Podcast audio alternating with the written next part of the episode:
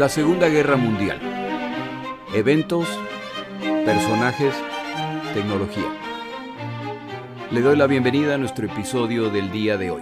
Episodio 76. La División Azul. Entrevista con Fernando Paz, segunda parte.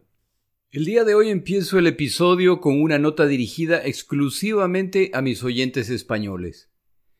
El tema de la Guerra Civil Española como el de cualquier guerra entre hermanos, es un tema polémico y que normalmente nunca se resuelve completamente y nunca habrá una opinión unánime.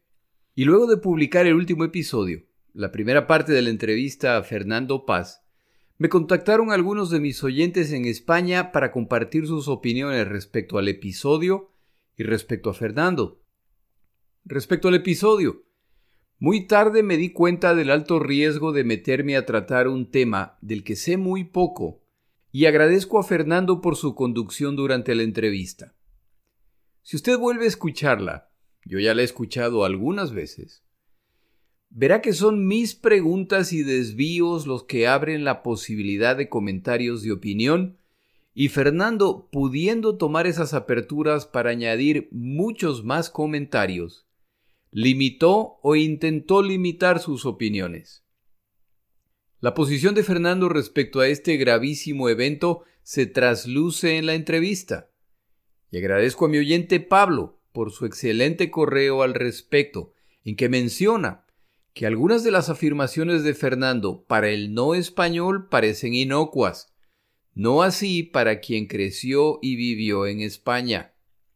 El correo de Pablo también me permite ver que debía haber hecho preguntas de seguimiento luego de ciertas afirmaciones y no lo hice. Estimado Pablo, muchas gracias. Así se corrige a otros. Menciono de una vez a mi otro oyente que pidió permanecer incógnito. Muchas gracias por contactarme e ilustrarme. Respecto a Fernando, mi invitación a Fernando fue con el fin exclusivo de conversar respecto a la División Azul y sus respuestas muestran su conocimiento respecto al tema. Ni Fernando necesita mi aprobación para tener las convicciones que tenga, ni yo siento la necesidad de estar de acuerdo con ellas, explicarlas o peor aún justificarlas.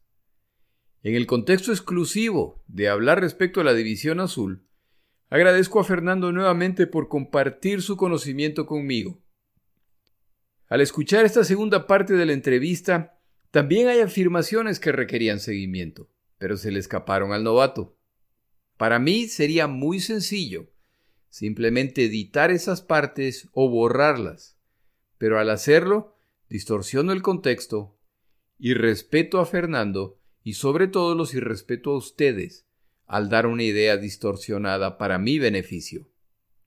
Como contraparte a las opiniones compartidas en estos episodios respecto a este tema muy español, uno de mis oyentes recomienda un documental en Netflix llamado La dura verdad sobre la dictadura de Franco. Este documental, Netflix en los Estados Unidos de América no lo tiene, por lo que no lo he podido ver. Los invito a que lo vean sabiendo que algunos apoyarán lo afirmado y otros no. No suelo hablar de mí o de mis creencias, pero esta vez es necesario. Por algunas razones, a las que se suma lo aprendido a través de este podcast, yo soy contrario a las ideologías radicales, ya que requieren que los verdaderos convencidos crean que son dueños de la verdad, y convierten a los que discrepan o no pertenecen al grupo en el enemigo. Estos grupos son una amenaza. En completa justicia, es necesario también decir que existen otras amenazas.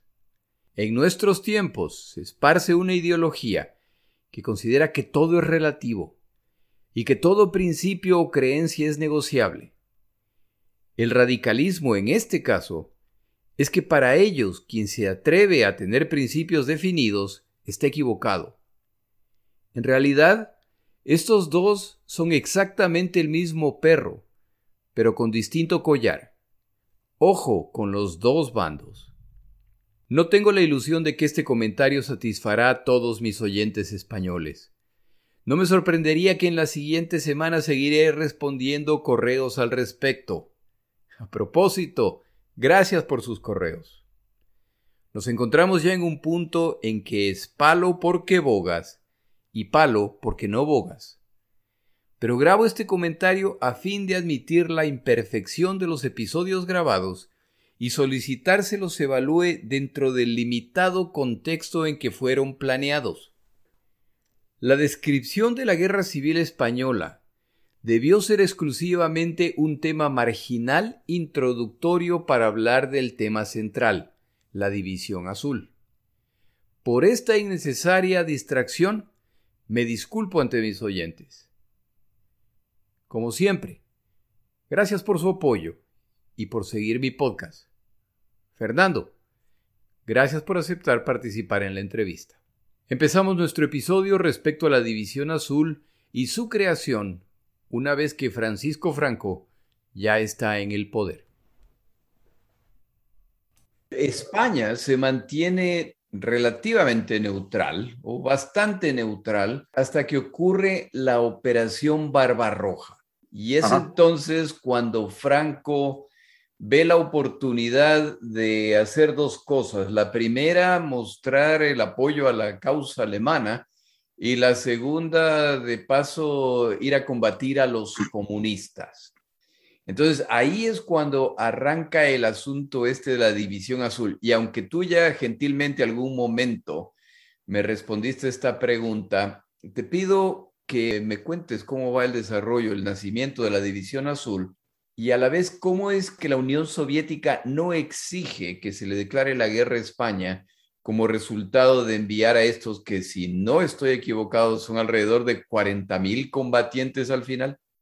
Efectivamente, bueno, conviene precisar una cosa y es que eh, España es neutral durante la Segunda Guerra Mundial en el sentido de, es decir, del sobreentendido de que la neutralidad no implica equidistancia sino que la neutralidad implica abstención en la lucha, pero no necesariamente equidistancia. Es evidente que la España oficial era favorable a Alemania y sobre todo a Italia. Esto, de esto no cabe duda, por una parte. Por otro lado, siendo esto cierto, que las expresiones públicas del régimen eran de una eh, enorme amistad hacia Alemania, hay que tener en cuenta algo de lo que enseguida se dieron cuenta los norteamericanos. Eh, y es que Franco daba de palabra lo que no quería dar de obra lo que no quería dar mediante los hechos. Cuantas más protestas de lealtad hacia Alemania y hacia la causa de Alemania y de Italia, la verdad es que más se abstenía de participar en la lucha y menos ayudaba, ¿no? Es decir, ¿qué otra cosa hubiera podido hacer Franco para mantener la neutralidad y que los alemanes no entrasen en España? Hay que pensar que durante cuatro años España limitó al norte con el ejército más poderoso del mundo. Y esto es un hecho naturalmente de política exterior esencial, claro. Es esencial para entender la postura de España y Franco, naturalmente, que trataba de ser lo más conciliador con Hitler y, le, quería hacer ver que para qué, que no había ninguna necesidad de invadir España, si ya España era tan amiga de Alemania que invadirla era absolutamente superfluo, ¿no? Me imagino que, el, momento de mayor peligro ahí es cuando los franceses Vichy caen en África y los alemanes invaden el resto del territorio francés tengo entendido que sí le entró la curiosidad a, Hitler de considerar España también. Bueno, hay un momento ahí efectivamente que coincide además con la operación Torch. Claro, la operación Antorcha, la operación de invasión del norte de África, donde se pasan unas horas verdaderamente angustiosas en España, porque aquel enorme convoy no se sabe muy bien dónde va. Y hay un momento en el que se puede pensar que incluso desembarque en la península ibérica. Roosevelt le manda, sin embargo, un telegrama muy amistoso a Franco, llamándole eh, algo así como mi querido general, mi querido amigo, este tipo de cosas, con lo cual, bueno, ya en el tono del, telegrama se ve que no va el convoy contra España y se descansa, digamos, pero ahí hubo efectivamente un momento donde se pensó durante unas horas que las tropas alemanas podían continuar su ocupación y ocupar España. Sin embargo, ese es un momento, digamos, muy aislado en el tiempo porque ya hacía muchos meses que no se sentía esa presión tan brutal como la de antes, ¿no? hay varios momentos que yo diría más o menos que van desde que desde que von Storer, que es el embajador, el embajador alemán en España, eh, recibe un telegrama de Ribbentrop, de su superior en Berlín, el 2 de agosto de, 1940, donde le dice lo que tenemos que conseguir ahora es que España entre en la guerra. Desde ese momento, del 2 de agosto de 1940 hasta eh, la Operación Barbarroja, casi un año, son meses largos, es una época de angustia para España. Hay un momento incluso en mayo de 1941 donde eh, Franco da la orden a todos los barcos españoles de atracar o bien en puertos neutrales o que vuelvan a la península o en puertos amigos porque se piensa, sobre todo en el caso de América, en Sudamérica, porque se piensa que efectivamente los alemanes en mayo del, 45, del 41, a través de, de, la información que llega de Suiza y por la Francia de Vichy, que era muy amiga del régimen de Franco, a través de ahí se reciben las informaciones que hablan de, una posible, más que posible, invasión alemana de la península ibérica. ¿Por qué? ¿En preparación para la Operación Barbarroja o por qué mayo 1941? Yo creo que el, temor de mayo es un temor infundado. Creo que es una de esas operaciones que, lanzan las potencias, que lanzan los países un poco para confundir y para ver cómo reaccionan otros países, porque la verdad es que Alemania en ese momento estaba enfrascada en, la, en el final de la campaña de los Balcanes en Grecia y en el asalto a la isla de Creta. Y las tropas que había dispuesto Alemania para el ataque a Gibraltar eran las mismas que luego una parte de la séptima división de paracaidistas, las mismas que luego, que por esas fechas, estaban asaltando Creta. Pero claro, el gobierno español, no sabía eso, lógicamente no mm. conocía esos detalles, con lo cual se sufrió un momento de angustia no muy justificado por la realidad, pero eran las informaciones que llegaban. Pero al rato, en todo caso, arranca la operación Barbarroja y ahí es cuando Franco ve su oportunidad para decir, estamos a su lado y empieza el tema de la división azul. Cuéntanos, ¿cómo nace esta división? Bueno, unos días antes, el 3 de junio, los italianos están presionando a Franco, el 3 de junio, los italianos están presionando a Franco para que firme el pacto tripartito y sobre todo a Serrano Suñer, el ministro de Exteriores. Serrano trata de evitarlo por todos los medios, pero se ve con el agua al cuello. Dice, ya es imposible, llevamos un año mareándolos y va a ser imposible evitar la presión, la presión diplomática. Para España es providencial la invasión alemana de Rusia, de la Unión Soviética, que se produce, como sabemos, la noche del 21 al 22 de junio, y de la que tiene noticia España eh, a través de cables diplomáticos procedentes de Escandinavia, de Suecia sobre todo, y también de Finlandia, el 15 de junio. Ya mm. sabe Franco que con inminencia Alemania va a atacar a la Unión Soviética, pero no se conoce la fecha. Algún rato, si, si, si algún rato me das otra entrevista, creo que sería un tema muy interesante el asunto este de por qué Stalin no la vio venir. Pero ese es un tema para otro día. A ver, continúa, por favor. bueno, Stalin, efectivamente, no, no nos vamos a centrar en eso, pero Stalin realmente sí la vio venir y tenía información más que sobrada. Lo que pasa es que optó por tomar una decisión porque una parte de la información de la que él más se fiaba le insistía en que no se iba a producir ese ataque alemán. Pero bueno, efectivamente, como bien dices, es, es, otra cuestión. No, en cualquier caso, no es como se ha dibujado muchas veces la, digamos, la figura del Stalin obstinado que frente a las evidencias no quiso hacer caso a la información, no, sino que le, suministraban este tipo de información, pero por otro lado también le suministraban información contraria. Y él creyó la otra fuente por una larga serie de razones que sería muy curioso verdaderamente de, analizar. Eh, y no olvidemos también que en caso de no haberse producido el ataque alemán, con toda probabilidad Stalin hubiera atacado a Alemania seguramente el año 42 o 43. Es decir, que esa era una guerra servida, por decirlo de alguna manera, ¿no? Antes o después. Pero en fin, el caso es que lo que se produjo fue el ataque alemán, un ataque que tuvo bastante, como digo, de preventivo, en cierto modo, pero que también, y que hay que tener en cuenta en sus características, en su naturaleza principal, porque creo que es muy ilustrativo de lo que sucedió. Em, el ataque alemán por el cumplimiento de, los planes de Lebensraum, de espacio vital, de expansión alemana en el, en el, en el espacio, ¿no? Eh, los alemanes, como sabemos, querían conquistar grandes espacios al este, Rusia iba a ser la India de Alemania y sobre todo Ucrania, ¿no? Las feraces tierras negras ucranianas que producen unas cosechas extraordinarias, sobre todo desde el punto de vista de la Europa central, ¿no? Eh, de maíz, de cereales, de sandías, en fin, todo ese tipo de cosas. Y además convertir el Mar Negro y sobre todo la península de Crimea, hoy tan de actualidad por la pugna entre Ucrania y Rusia, pues esa península de Crimea, convertirla en el balneario de los alemanes. Más todo el petróleo más hacia el sur. Claro, una gran autopista hasta Crimea. Y el objetivo último de todos, efectivamente, eran los pozos de, de Maikop, de Bakú y de Grozny en el Cáucaso, del que la Unión Soviética o de los que la Unión Soviética extraía el 90% de su, de su producción petrolífera y que hubieran hecho a Alemania absolutamente eh, independiente, por decirlo así, desde el punto de vista económico energético en aquel momento, puesto que todo era petróleo. ¿no? Eh, hay que tener en cuenta, entre paréntesis, se ha dicho que para Alemania el petróleo fue un elemento determinante en la Segunda Guerra Mundial.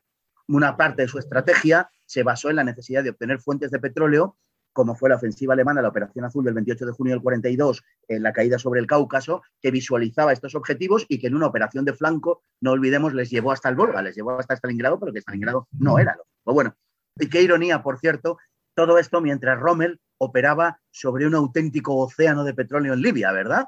Pero no se había descubierto el petróleo en Libia todavía. Pues no, es solamente eso, sino que si Rommel avanzaba hacia el canal de Suez y por ahí se iba al Medio Oriente, también por ahí podían solucionar al menos parcialmente su necesidad energética.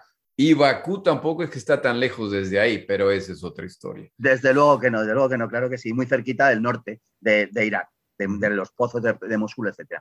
Bueno, pues efectivamente, el caso es que el 22 de junio, como digo, se produce el ataque alemán sobre la Unión Soviética, la mayor invasión que registra en los anales de la historia humana. Tres millones de soldados alemanes y de otros países aliados atacan la Unión Soviética. Como decimos, el ataque no es de carácter ideológico, sino que es un ataque, es de carácter ideológico porque parte del núcleo ideológico del nazismo es la obtención de espacio vital, pero no por la destrucción del comunismo como tal, sino eh, por, estos objetivos que decimos.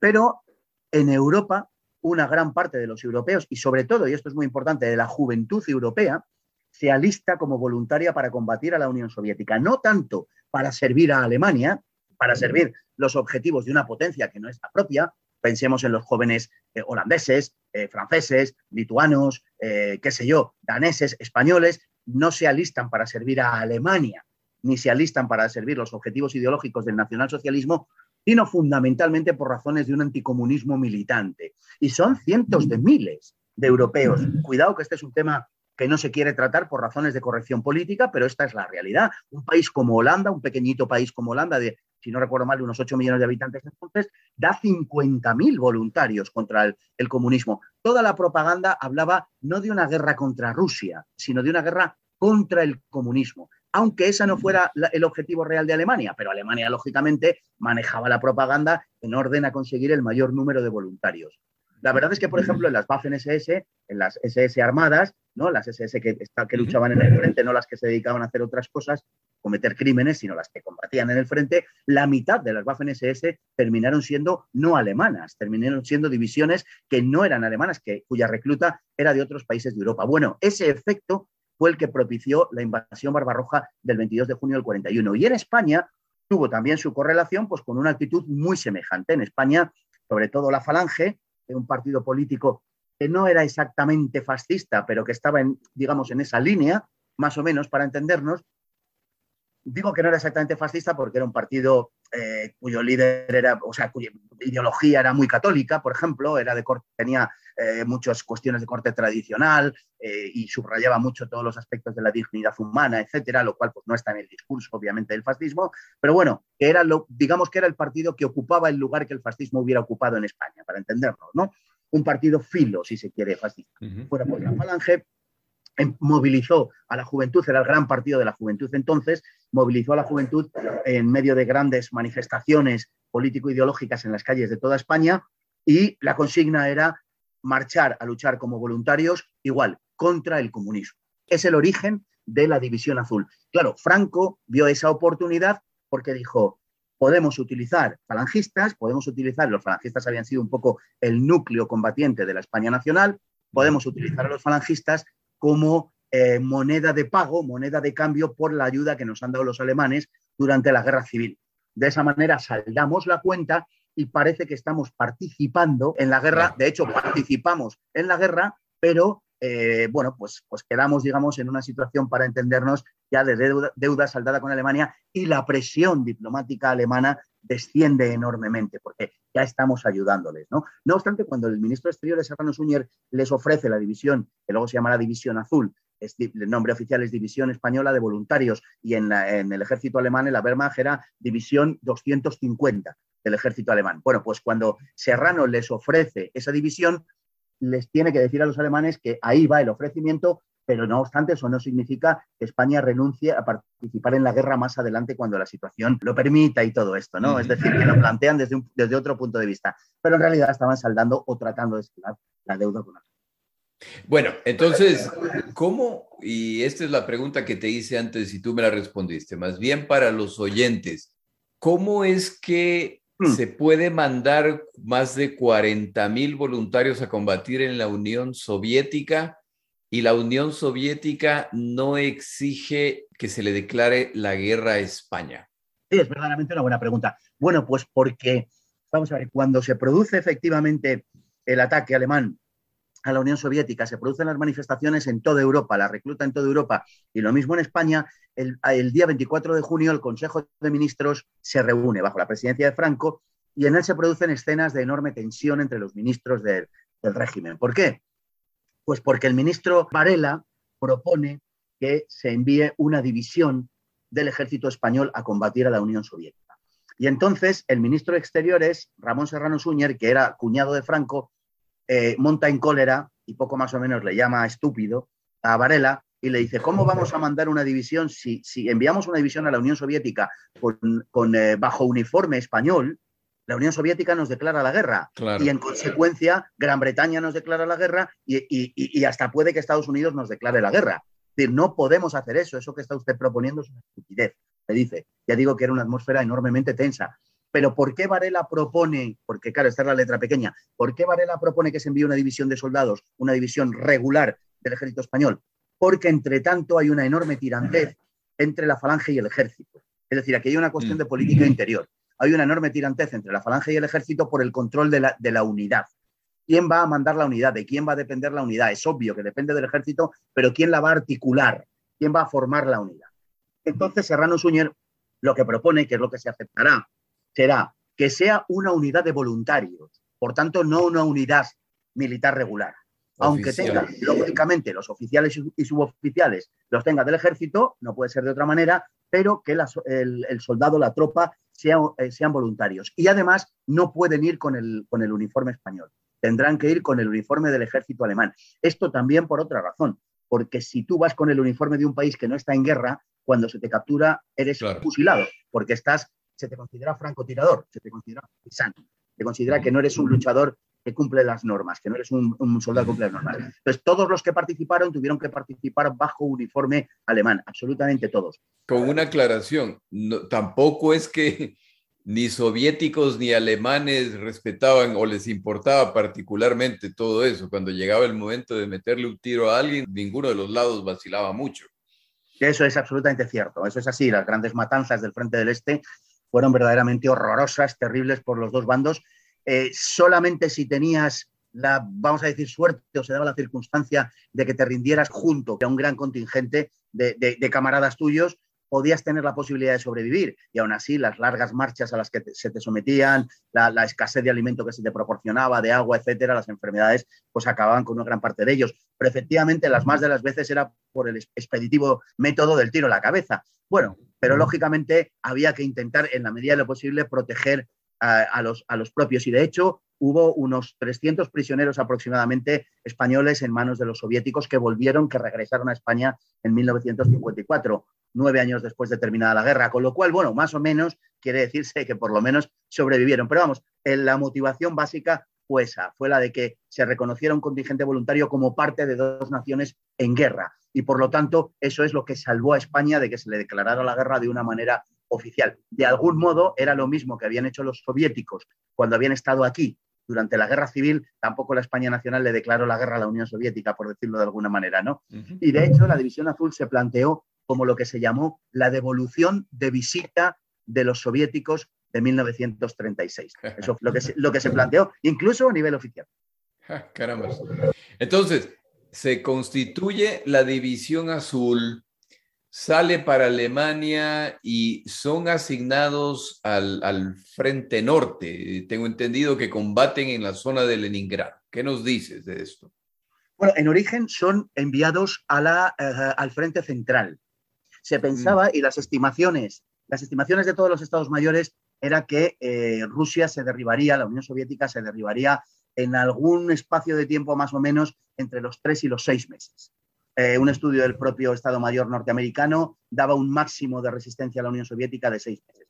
Por tanto, el contingente español tenía que ser enviado inmediatamente al frente, al frente central, que era el que se dirigía a Moscú, como sabemos, para poder entrar en Moscú, para poder entrar en la capital del comunismo, ¿no? Pero cuando llevaban una parte pequeña todavía, pero bueno, casi la mitad del camino recorrido, llegó la orden de que no eran enviados al frente del este, eh, frente central, perdón, sino al frente norte. Tuvieron que desandar una parte del camino y volver a tirar hacia el norte. Fue una marcha de más de mil kilómetros. ¿eh? A pie. A pie. Una de las cosas que impresionaron a los españoles fue la relativamente escasa motorización del ejército alemán. Ellos pensaban que todo eran tanques, todo eran aviones, todo eran camiones, todo eran ferrocarriles, y no era ni muchísimo menos así. Y tuvieron que ir andando y, bueno, tirando de sus propias piernas y de los caballos. En esencia, el ejército alemán era un ejército hipomóvil. En, más de un 80% de su constitución, las divisiones de infantería, las divisiones regulares del ejército alemán no tenían prácticamente vehículos ni acorazados ni, ni, vehículos móviles, iban a pie. Españoles, que fueron una división regular de infantería del ejército alemán, fueron a pie todo el tiempo.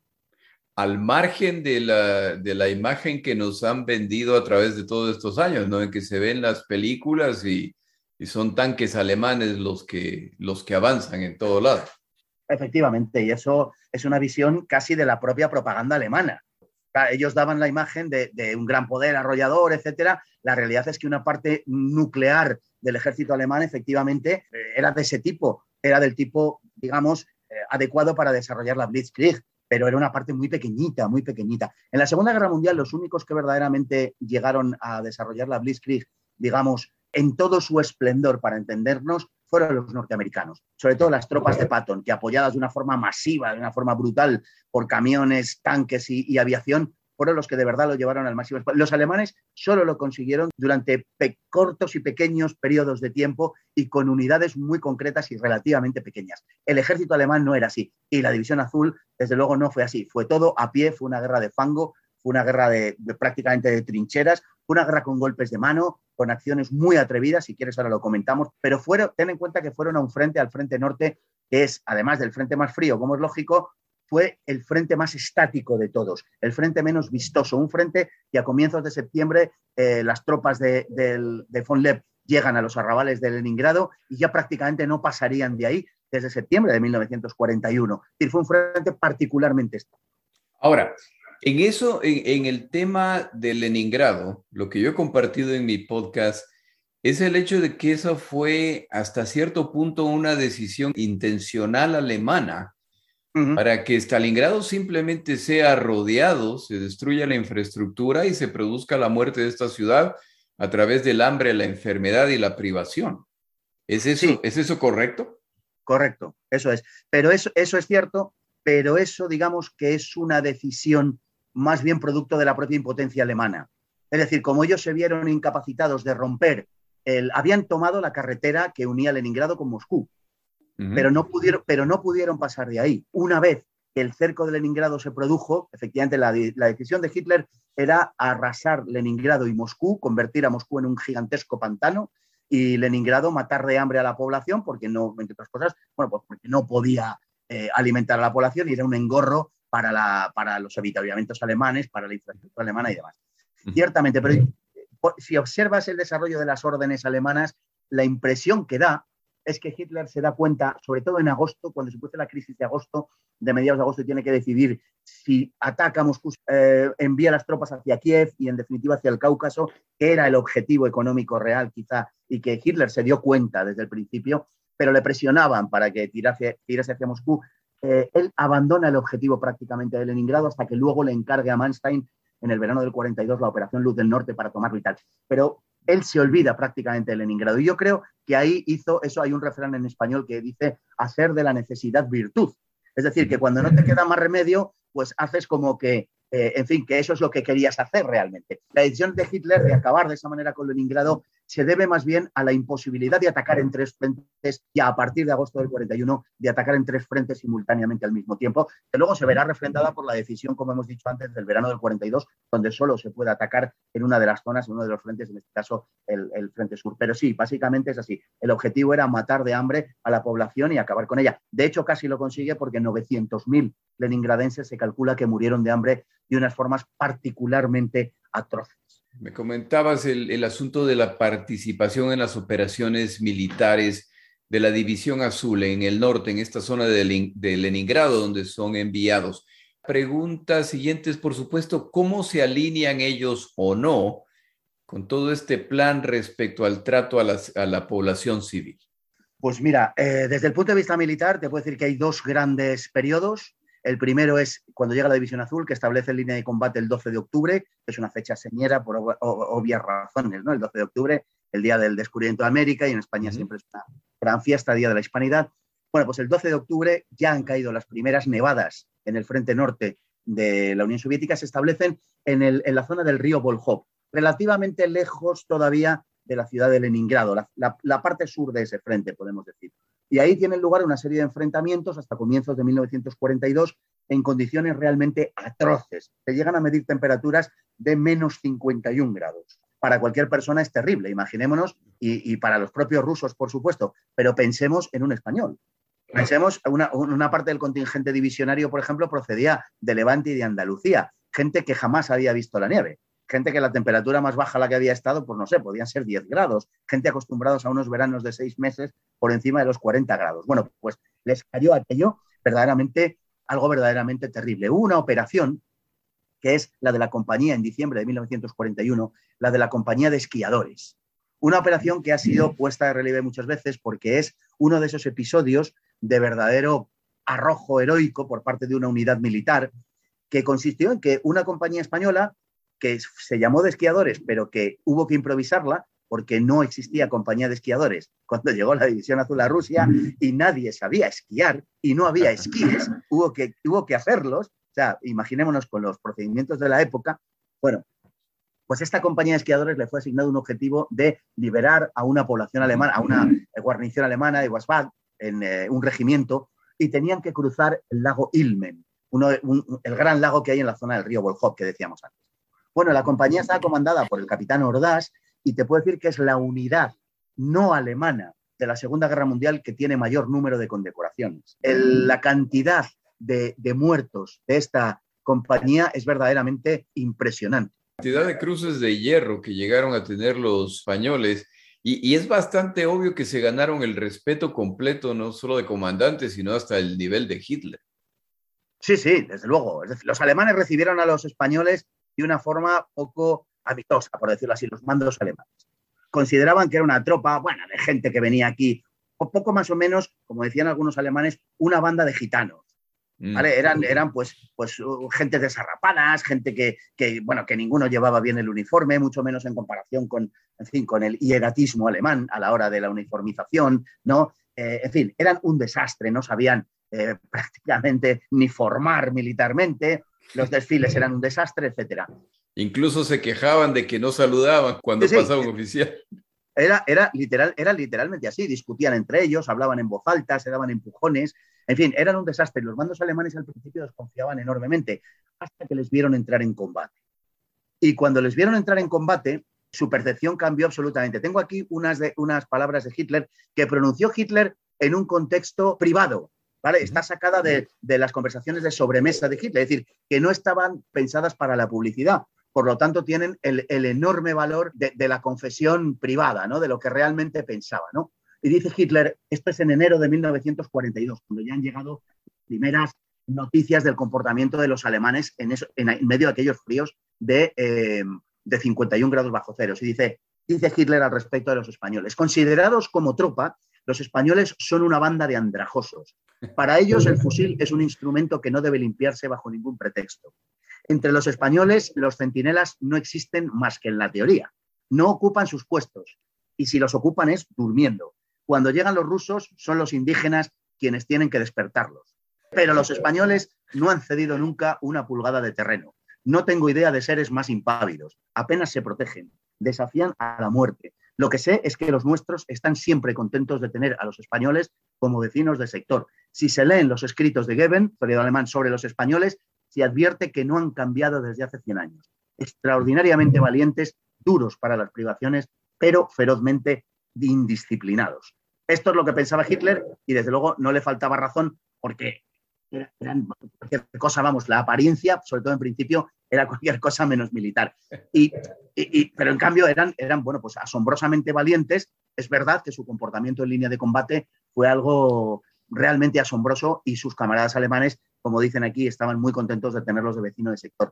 Tuvieron muchos problemas, eso sí, por razones políticas, porque la política racista alemana eh, era hacia la población civil era permanentemente violada por los españoles. Los españoles no entendían por qué no podían tener relaciones con una familia rusa con la que normalmente compartían el chorizo que le mandaban desde España, el, en fin, los fiambres, ¿no? Que decimos, eh, chorizo, morcilla, fiambres españoles, jamón, todo este tipo de cosas los compartían con la población civil y luego estamos hablando de jóvenes de entre 17 y 25 años pues las frecuentes relaciones con las chicas rusas de aquella zona. Los alemanes las tenían verboten, las tenían prohibidas absolutamente por, por criterios raciales. A los españoles todo eso les daba igual. Si una mujer era guapa, les daba igual que fuera judía, que fuera rusa, fuera gitano, que fuera lo que fuese, ¿no? Y de allí se establecieron verdaderamente muchas relaciones que, fíjate, todavía hoy en el año 2021, cuando los descendientes de aquellos divisionarios van a Rusia a cuidar los cementerios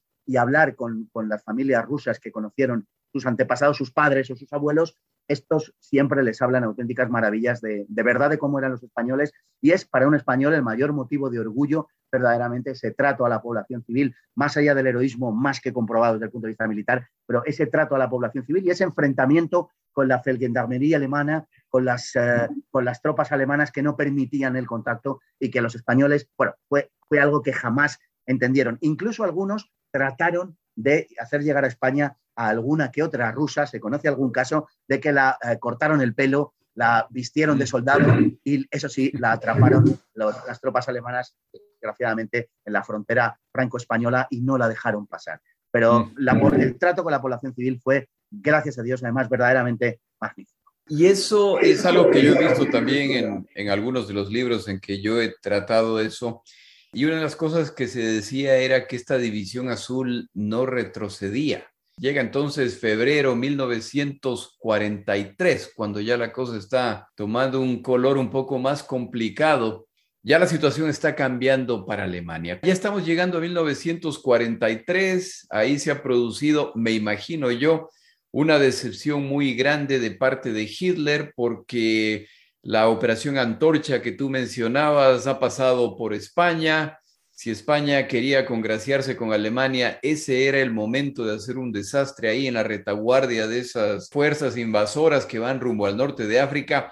Y no ha ocurrido. En 1942 también ya el, gobierno de Francia Vichy capitula en África, se produce la invasión del resto del territorio francés se está produciendo ya este desencuentro definitivo entre Hitler y el gobierno de Franco.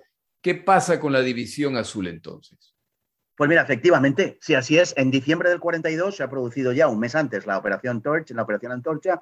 La situación de Alemania pues empieza a ser complicada, incluso angustiosa. En el mes de diciembre del 42, eh, Hitler eh, trata de ganarse para su causa al general que dirige la División Azul, que es Muñoz Grandes, que es un general falangista y que es muy germanófilo, eh, muy simpatizante de Alemania y muy antibritánico. Finalmente no conseguirá implicar a Muñoz Grandes en una conspiración contra Franco para quitar a Franco de medio y poner a Muñoz Grandes y que éste entre en guerra a favor de Alemania. Muñoz Grandes deja Rusia, le sustituye otro general que se llama Esteban Infantes y se produce la gran batalla ahí en febrero de 1943 la gran batalla de la División Azul. Hasta entonces todo han sido encuentros de unos cuantos centenares de hombres, de dos mil hombres, de tal, pero no un encuentro masivo que sí se produce en febrero de 1943, que es la batalla de Krasny Bor.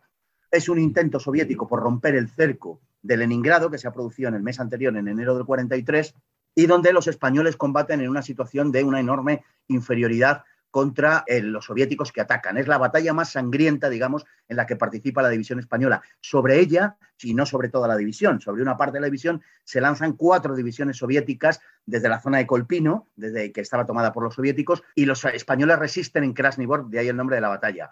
Emplean una gran cantidad de tanques, varios cientos de tanques, baterías artilleras, antiaéreas que atacan también a los alemanes, órganos de Stalin, los famosos Katyusha. El primer ataque de la primera ofensiva produce eh, más de 1.125 muertos, más de 1.000 heridos, unos 100 desaparecidos, pero no fueron capaces de romper las líneas, ni siquiera, ni siquiera de abrir la carretera, que era el objetivo mínimo, y además los soviéticos tuvieron unas bajas que se calcula en cinco veces más. La batalla duró más de un mes, hasta el 19 de marzo, con combates diarios, sobre el terreno, sobre el fango, con un frío también notable. Eh, y el objetivo español que se consiguió fue evitar que el ejército rojo, el ejército de la Unión Soviética, cruzara el río Isora para entrar por el flanco este. La media de bajas solamente en esa operación era de, de unas 30 bajas diarias. Verdaderamente fue la operación, digamos, más dura y complicada que vivió en la División Azul. De ahí salió el grueso de los prisioneros que capturaron los soviéticos de la División Azul. Casi todos los que tenían eran prisioneros que hicieron en la batalla de Krasnivor, porque fue pues, en la que participó un contingente mayor. Algunos de los 91, creo que son, si no recuerdo mal de memoria, me parece que son 91 desaparecidos, se hizo 100. Bueno, más o menos, algunos de esos son hombres que desaparecieron. Todos sabemos que, bueno, en una guerra, pues eh, el impacto de un obús sobre una persona sencillamente le, hace desaparecer, te hace estallar ¿no? y te, destruye. Pero algunos de ellos aparecieron después como prisioneros de guerra en el Gulag, en el campo, en los sistemas de campos de concentración soviético. Empieza entonces a evolucionar toda la situación, incluidos los aliados de Alemania. Eh, de acuerdo a lo que yo he leído, son las derrotas de Stalingrado y más tarde se producirá Kursk. Eh, se empieza a desmoronar esta alianza que Alemania tiene con, con Hungría, que, con Finlandia también, por supuesto, con Bulgaria, el, asunto de España también. A mí me, me, queda la impresión que en cierto sentido la división azul protegió el territorio español, no físicamente, sino que el respeto que se gana esta división frente a los alemanes los pone a pensar qué tanto deberían considerar ir a tratar de meterse en España. O sea, si los españoles suelen pelear así, en realidad, ¿qué tan buena idea es intentar meterse en España? Cuéntame cómo termina la participación de la División Azul, cómo regresan a, España. Tienes toda la razón en lo que has dicho y de hecho ese pensamiento al que tú te has referido eh, lo expresó en muchas ocasiones Muñoz Grandes, incluso trasladándoselo a sus tropas. Pensad que estáis luchando por España, que aquí estáis defendiendo a España. Y efectivamente se, refería no solo al combate contra el comunismo, sino a demostrarles a los alemanes que efectivamente cualquier invasión de España les sería enormemente costosa. O sea que en ese sentido tienes absolutamente toda la razón.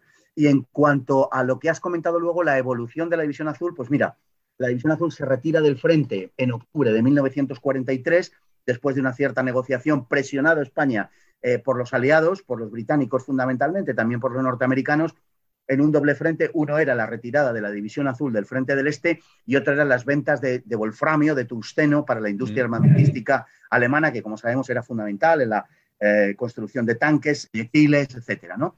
Bueno, eh, la División Azul se retira en octubre del 43 y queda una pequeña unidad, que es la Legión Azul, que estará allí hasta marzo del 44. De hecho, se me ha olvidado comentar y no puedo dejar pasar el que hubo también una unidad, que fue la Escuadrilla Azul, una unidad de aviadores españoles que combatieron en el Frente del Este y que también recibieron amplias recompensas. Eran aviadores que en la mayoría ya tenían, es decir, jugaban con un poco de ventaja de alguna manera porque ya tenían la experiencia de la Guerra Civil Española. Y obtuvieron enormes también condecoraciones y reconocimientos. Se quedaron siempre en el Frente Central porque era el frente al que iba la División Azul. Y aunque la División Azul luego fue enviada al Frente Norte, ya la Escuadrilla Azul no la movieron de frente. Bueno, dicho esto, cerrado el paréntesis, decir que, no, que, la Legión Azul permanece en Rusia hasta marzo de 1944 y en marzo de 1944 es ya definitivamente repatriada a España. No obstante, hay algunos elementos sueltos, individuales, personas con carácter individual que desafiando al propio Estado español, porque estaban obligados a volver, se quedaron combatiendo en favor de los alemanes en la zona de los Cárpatos, fundamentalmente, y luego también en la propia Alemania. Algunos combatieron en, el propio Berlín, aunque sobre eso hay una cierta leyenda también que habría que puntualizar. Pero bueno, parece ser que sí, que hubo algunos elementos que quedaron finalmente combatiendo en Berlín. Mm, se mantuvieron en, los campos de concentración soviéticos casi todos sin eh, pese a las promesas soviéticas y a las tentaciones soviéticas de que si renunciaban a su nacionalidad española y a su credo político serían admitidos como ciudadanos de plenos derechos de la Unión Soviética y se le darían todo tipo de derechos y vivirían muy bien, etcétera, etcétera, rehusaron prácticamente todos ellos, no, hay, no se conoce ningún caso, o si acaso hay dudas con una persona, pero eso es todo, todos rechazaron esa posibilidad y quedaron como prisioneros y fueron de los últimos que se repatriaron. Fueron repatriados en 1954. Los últimos soldados alemanes que se repatriaron a Alemania lo fueron en 1955. Bueno, pues los españoles fueron sobre todo de los países que no eran alemanes, de los que habían sido contingentes aliados o voluntarios del ejército alemán, fueron prácticamente los últimos o de los últimos. Volvieron a España en una expedición en un buque de la Cruz Roja que se llamó el Semiramis, que salió del puerto de Odessa a finales de marzo de 1954 y que llegó a España el 2 de abril de 1954 en medio, como uno se puede imaginar, de un enorme, de un clima de una enorme tensión emocional, porque no se habían tenido noticia de ellos durante, en algunos casos, 13 años incluso, ¿no? Y la mayor parte de ellos los daban por muertos. Había apenas noticias de muy pocos que estuvieran vivos. Los soviéticos no les trataban como soldados alemanes, digamos, con el derecho a comunicarse con sus allegados, con sus familiares, y por tanto, de la mayoría, pues nadie sabía lo que había pasado y sus familias les daban por muertos y luego, y, se puede uno imaginar la inmensa emoción. Además es que el barco, según fue eh, cruzando el Mediterráneo, los soldados eran repatriados, un contingente de doscientos y pico soldados, iban haciendo llamamientos por radio a Barcelona, que era donde esperaban los familiares, preguntando por sus familiares. Soy eh, fulanito, ¿no? Soy, me llamo, este es mi nombre, ¿no? decían su nombre, eh, hay algún familiar mío esperándome al otro lado, ¿no? Y entonces contestaban del otro lado. Bueno, puedes imaginar la inmensa emoción que representó aquello. Fue una página muy emotiva, desde luego, de nuestra historia, de la historia de España y llegaron a, Barcelona y las escenas, bueno, están registradas por las cámaras de, los noticiarios de la época y son verdaderamente conmovedoras con independencia de cualquier connotación política o ideológica, son verdaderamente eh, conmovedoras. Luego, por la situación política, en fin, los, eran, eran de alguna manera un recuerdo incómodo. Alemania hacía nueve años que había capitulado, España se estaba integrando en las estructuras occidentales, acababa de firmarse hacía apenas eh, nueve meses un tratado con los Estados Unidos, un tratado de asistencia mutua. Eh, la situación política hacía bastante incómodo el recuerdo de aquellos voluntarios que habían ido a combatir contra la Unión Soviética, sí bien, pero en favor de Alemania y no se le dio demasiado realce después del primer momento ¿no? de esta emotividad a la que me he referido, no se les dio demasiados privilegios, digamos, ni, nada que se le pareciera a aquellos combatientes que sí, que sí recibieron el reconocimiento público de la sociedad española en su momento, pero que, bueno, por parte del régimen, digamos, de manera oficial, no tuvieron, digamos, posiblemente el reconocimiento que merecían. Y así nos vamos acercando ya a los últimos meses de la Segunda Guerra Mundial las cosas siguen cambiando y los españoles han cumplido su papel en esa parte de esta historia.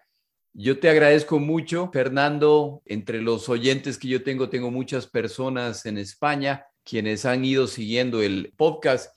Al resto de nosotros, a los que escuchamos desde Latinoamérica, también es saber esta parte de la historia. Yo quiero agradecerte mucho por tu tiempo. Eh, por favor, Voy a poner en mi página la información de tus libros. Yo me escapo de España en unos meses, así es que por ahí iré a verlos también, pero yo quiero agradecerte mucho por tu tiempo el día de hoy. Pues yo te lo agradezco a ti, Jorge, porque es un placer siempre hablar de estos temas y sobre todo eh, hablarlos para gente de fuera de España, que yo creo que, como es lógico, es un tema muy específicamente español y no es excesivamente conocido. Y te agradezco de verdad la oportunidad de que estas cosas puedan conocerse de parte de España. Bueno, al final tenemos que asumir la historia como es eh, y hacerla, bueno, pues que es nuestra historia como españoles, como pueblos hispanos en general, y tenemos que sentirnos orgullosos de nuestro pasado en algunas páginas, en otras menos, pero en todo caso contar las cosas como han sido, que es nuestra tarea y nuestro deber. Muchas gracias, Jorge. Fernando, muchas gracias. Terminamos aquí la entrevista con Fernando. Nuevamente, Fernando, muchas gracias por compartir tus conocimientos relacionados con la División Azul.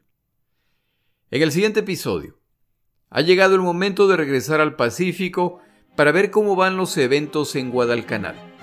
Pero antes de hacerlo, necesitamos pasar por Alemania donde detallaremos la evolución de la opinión de la población alemana durante la Segunda Guerra Mundial. Mi nombre es Jorge Rodríguez. Gracias por acompañarme. Para información adicional respecto a este episodio, las notas de este podcast, que incluyen la narración de este episodio, así como acceso a resúmenes, videos, documentales y materiales adicionales gratuitos disponibles en el Internet, por favor vaya a Amazon y busque el libro La Segunda Guerra Mundial, Eventos, Personajes, Tecnología. Al comprar estas notas me ayuda y me apoya financieramente. Puede encontrar información adicional en mi página web, lasegundagm.com. Muchas gracias.